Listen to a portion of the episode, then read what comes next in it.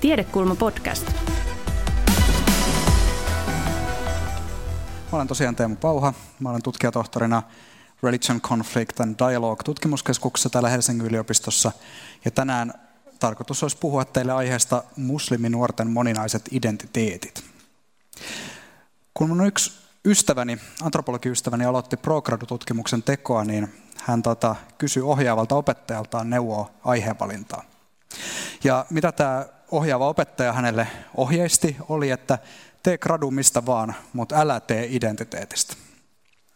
Mä oon nyt tutkinut identiteettiä noin kymmenen vuoden ajan ja mä ymmärrän ihan hyvin tämän antropologi-ohjaajan ohjeen.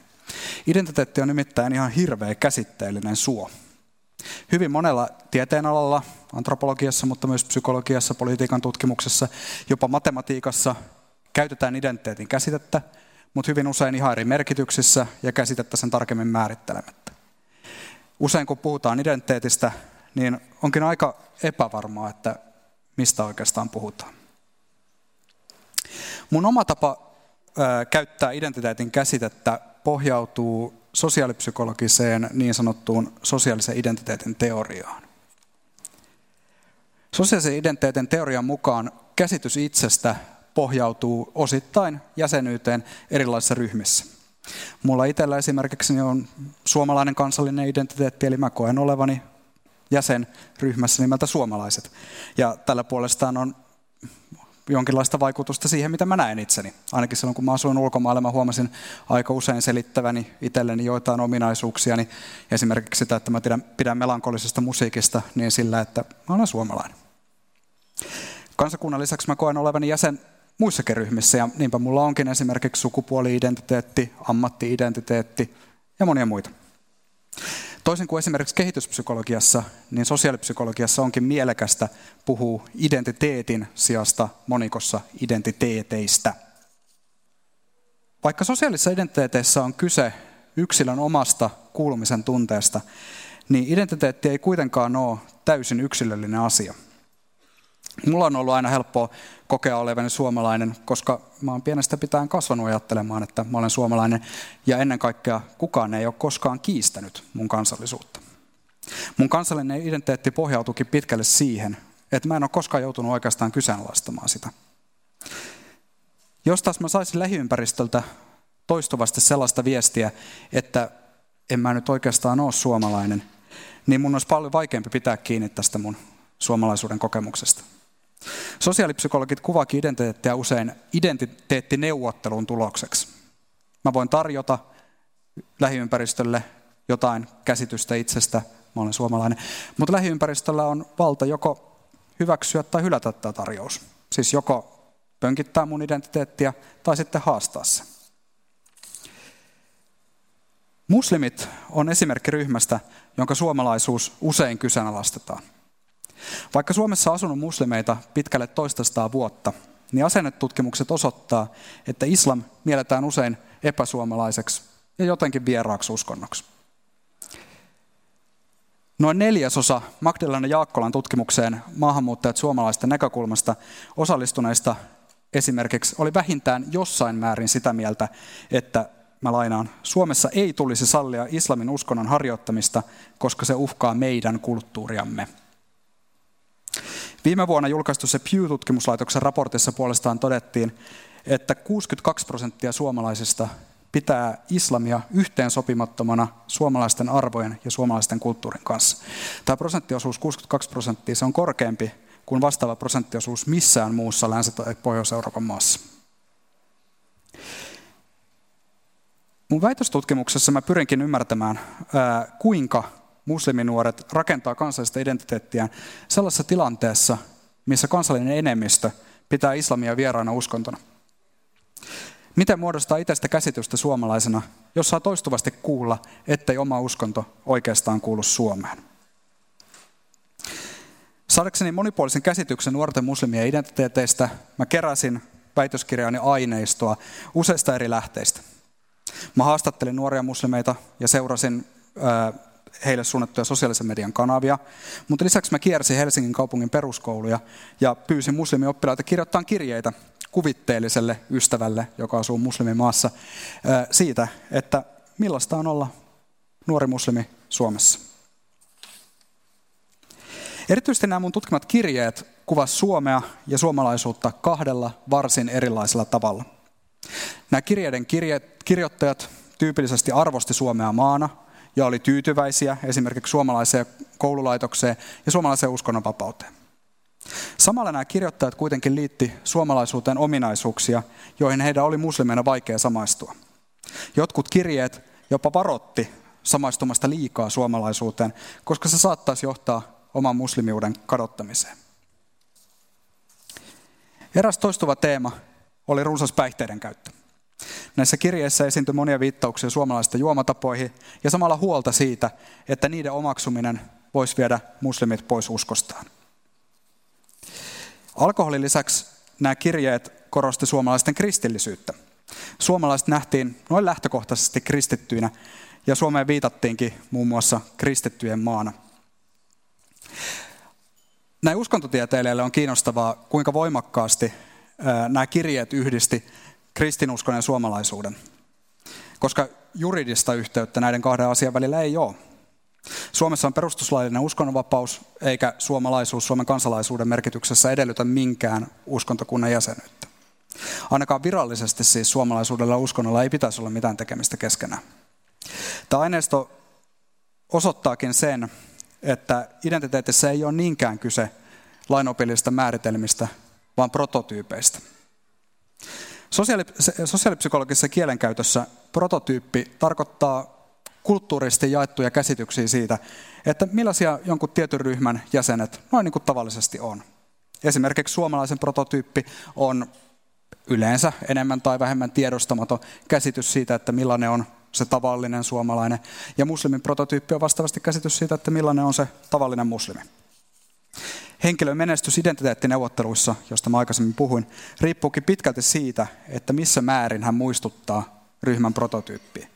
Mun suomalaisuutta ei koskaan asettu kyseenalaiseksi, mikä varmaan johtuu pitkälti siitä, että ulkonäön ja äidinkielen puolesta, niin mä osun tarpeeksi lähelle semmoista suomalaisen prototyyppiä. Jos taas henkilö selvästi poikkeaa suomalaisuuden prototyypistä, niin hänen kansallisuutensa saatetaan kiistää ihan arkipäivän kohtaamistilanteissa, vaikka tämä henkilö olisi syntynyt Suomessa ja ollut koko ikänsä Suomen kansalainen.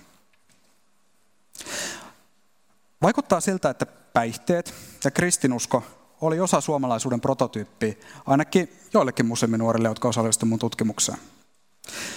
Suomalaisuus oli mun aineistossa kuitenkin myös muuta kuin tällaista humalahakusta kristillisyyttä.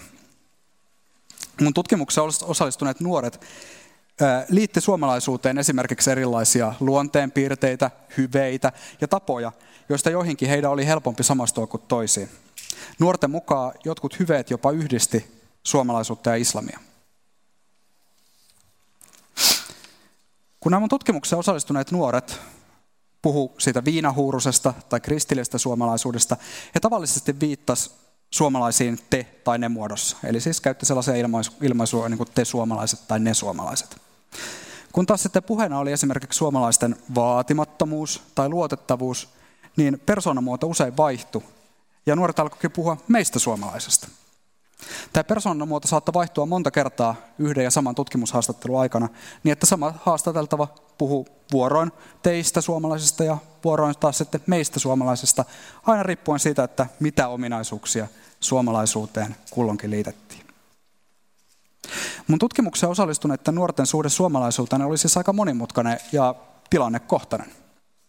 Vastaavia jännitteitä oli havaittavissa myös maahanmuuttajataustaisten tutkittavien suhteessa omaan vanhempiensa alkuperämaahan. Moni näistä tutkimuksen osallistujista oli elänyt koko elämänsä Suomessa, eikä siksi tuntenut olevansa ihan täysin kotona vanhempiensa alkuperämaassa. Useat kuvasivat tällaista vierauden kokemusta, joka seurasi vähän kaikkialle. Esimerkiksi marokkolaisten vanhempien Suomessa syntynyt lapsi saattoi kertoa, että, että hän kokee itsensä marokkolaiseksi Suomessa, mutta suomalaiseksi Marokossa. Nämä tutkimuksen osallistuneet nuoret suhtautu kansallisten ja uskonnollisten identiteettien välisiin jännitteisiin pääasiassa kahdella tavalla. Yhtäältä nämä tutkittavat peräänkuulutti suomalaista islamia, eli suomalaisten tapojen sovittamista islamiin. Toisaalta he korosti islamin yleismaailmallisuutta ja ylirajaisuutta. Näiden mun tutkimuksen osallistuneiden nuorten mielestä on olemassa yksi islam, joka on sama kaikille maailman ihmisille. Kansalliset ja alueelliset erot uskonnonharjoituksessa kuulukin näiden nuorten mukaan kulttuuriin eikä uskontoon sinänsä. Nuoret peräänkuulutti tällaista kulttuurisesta vaihtelusta puhdistettua islamia ja suhtautuikin se usein aika kriittisesti vanhempiensa alkuperämaiden alueellisiin uskonnollisiin perinteisiin. Myös ei-muslimeilla on toisinaan taipumus ajatella, että on olemassa joku yksi todellinen islam, jolla on tietyt yksilitteiset opit ja käytännöt. Esimerkiksi terroriskujen jälkeen mediassa näkee usein väiteltävän siitä, että onko islam noin todellisuudessa sodan vai rauhauskonto. Mutta kenellä on oikeus määritellä, mitä on todellinen islam? Näillä mun tutkimilla nuorilla oli vastaus valmiina. Heille Jumala yksin määrittää oikein uskon. Mutta entä jos ei tehäkään oletusta Jumalan olemassaolosta, niin kuin uskontotieteessä ei tehdä? Kuka silloin voi määritellä todellisen islamin? Uskontotieteilijä ei voi ottaa kantaa Jumalan olemassaoloon tai muihin uskonnollisiin totuusväittämiin. Ja tästä syystä uskontotieteilijä ei myöskään voi nostaa yhtä islamin muotoa muiden yläpuolelle, vaan uskontotieteilijä on suhtauduttava tasapuolisen neutraalisti kaikkien islamin muotojen totuuteen. Uskontotieteilijän näkökulmasta ei olekaan olemassa yhtä todellista islamia, vaan monia islameita. Uskontotieteilijä islam ei olekaan yksi tämmöinen selvärajainen kokonaisuus, vaan uskontotieteilijä Jan Järppen sanoin kori, jossa on sekalaisia tarinoita, rituaaleja, tapoja, symboleita, arvoja, moraalinormeja, oppeja. Nämä korin sisällöt voi olla jopa ristiriidassa keskenään. Osa niistä kannustaa ehkä epätasa-arvoon, väkivaltaan, osa tasa-arvoon ja rauhanomaiseen käyttäytymiseen. Ei ole uskontotieteilijä asia valikoida tästä korista joita asioita ja nimittää just niitä todelliseksi islamiksi. Samasta syystä uskontotieteilijä ei myöskään voi ottaa kantaa onko nämä nuoret muslimit oikeassa, kun he rajaa joitain vanhempiensa uskonnollisia perinteitä todellisen islamin ulkopuolelle. Uskontieteilijänä mä en olekaan kiinnostunut siitä, onko tietyt uskonnolliset tulkinnat oikein, vaan siitä, mitä näillä uskonnollisilla tulkinnoilla saadaan aikaan. Näiden nuorten muslimien tapauksessa tämä tiukka rajaveto uskonnon ja kulttuurin välille, irtisanoutuminen joistain vanhempien sukupolven perinteistä, antaa uskonnollista liikkumavaraa, vapautta tehdä omia valintoja, omia ratkaisuja uskon kysymyksissä. Tällä tavoin nämä nuoret voi myös yrittää rakentaa sellaista uskonnollista identiteettiä, joka parhaiten sopii yhteen ei-islamilaisen enemmistön normien kanssa. Eräät mun oman tutkimukseen osallistuneet nuoret naiset esimerkiksi kieltäyty noudattamasta eräitä epätasa-arvoisena pitämiään käytäntöjä, koska heidän mielestään ne ei kuulu todelliseen islamiin, vaan on osa patriarkaalista kulttuuria. Mun aineistossa käytiin siis kahdenlaista rajanvetoa. Yhtäältä nämä tutkittavat haki suomalaisuuden rajoja ja määritteli itsensä suhteessa niihin. Toisaalta nämä tutkittavat määritteli islamin rajoja rajaamalla islamin erilleen kulttuurista. Suomalaisuuden rajat ei tässä mun aineistossa ollut mitenkään kiinteitä, vaan suomalaisuudella asetut kriteerit, tutkittavia oma kansallinen identiteetti, vaihteli paljonkin tilanteesta toiseen. Välillä puhuttiin teistä, ja välillä meistä suomalaisesta. Uskonnon ja kulttuurin rajat vaikutti suomalaisuuden rajoihin verrattuna selkeämmiltä. Tutkittavat ei missään vaiheessa edes epäsuorasti kyseenalaistaneet omaa muslimiuttaan, vaan puhe oli koko ajan meistä muslimeista. Myös muualla Euroopassa tehdyissä tutkimuksissa on todettu, että nuoret muslimit samaistuu yhä etenemissä määrin kansainväliseen muslimiyhteisöön ja hylkää tästä syystä perinteitä, joiden kattovat kuuluvan uskonnon sijasta kulttuuriin. Tältä osin mun tutkimukset on linjassa muualla Euroopassa saatujen tulosten kanssa. Tämä ei kuitenkaan merkitse, että aivan kaikki musliminuoret suhtautuu vastaavalla tavalla kansallisuutta ja uskontoa, vaan tutkimusten tulokset saattaa osittain heijastella myös käytettyjä menetelmiä.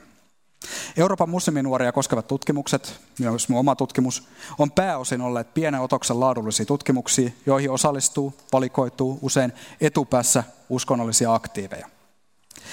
Tulokset kertookin ehkä nimenomaan niiden musliminuorten uskonnollisuudesta, jotka harjoittaa uskontoa kaikista aktiivisemmin. Sen sijaan tutkimusten ulkopuolelle jää helposti ne nuoret, jotka kyllä identifioituu muslimeiksi, mutta harjoittaa omaa uskontoa vähän tai ei ollenkaan. Kokonaiskuvan saaminen musliminuorten identiteeteistä edellyttäisi koko muslimiväestöä edustavia kyselytutkimuksia, mutta sellaisia ei ainakaan täällä meidän Suomessa ole tehty vielä ainuttakaan. Suuren otoksen kyselytutkimukset on Euroopassakin olleet vähissä, mutta jotain sentään tiedetään. David Wowas ja Fedela Fleischman on tehneet yhteenvedon aihetta koskevasta tutkimuksesta ja todennut, että Euroopan nuorten muslimien uskonnollisia identiteettejä leimaa ehkä ennen kaikkea moninaisuus. Osa nuorista muslimeista, ehkä erityisesti nämä uskonnolliset aktiivit, samaistuu ennen kaikkea kansainväliseen muslimiyhteisöön ja haluaa siksi puhdistaa islamin paikallista perinteistä, jotka usein leimaavat heidän vanhempiensa uskonnonharjoitusta. Osa musliminuorista, ehkä jopa uskonnollisesti vähemmän aktiivinen enemmistö, puolestaan kokee islamiin ennen kaikkea osana suvun tapakulttuuria ja jatkaa siksi vanhempiensa uskonnollista perinnettä sitä sen kummemmin kyseenalaistamatta. Ja onpa niitäkin nuoria muslimeja, jotka hylkää islamin kokonaan ja päätyy joko jonkin toisen uskontoperinteen kannattajiksi tai sitten kokonaan uskonnottomiksi. Ehkä mun tärkeä viesti musliminuorista onkin, ei yleistetä. Kaikki musliminuoret ei ole edes uskonnollisesti samanlaisia, vaan jokaista säännöstä on olemassa poikkeus. Uskontulkinnat ja uskonnonharjoitukset muodot vaihtelee niin paljon, että myös nuorten muslimien kohdalla on yhden islamin sijasta syytä puhua monista islameista. Kiitos.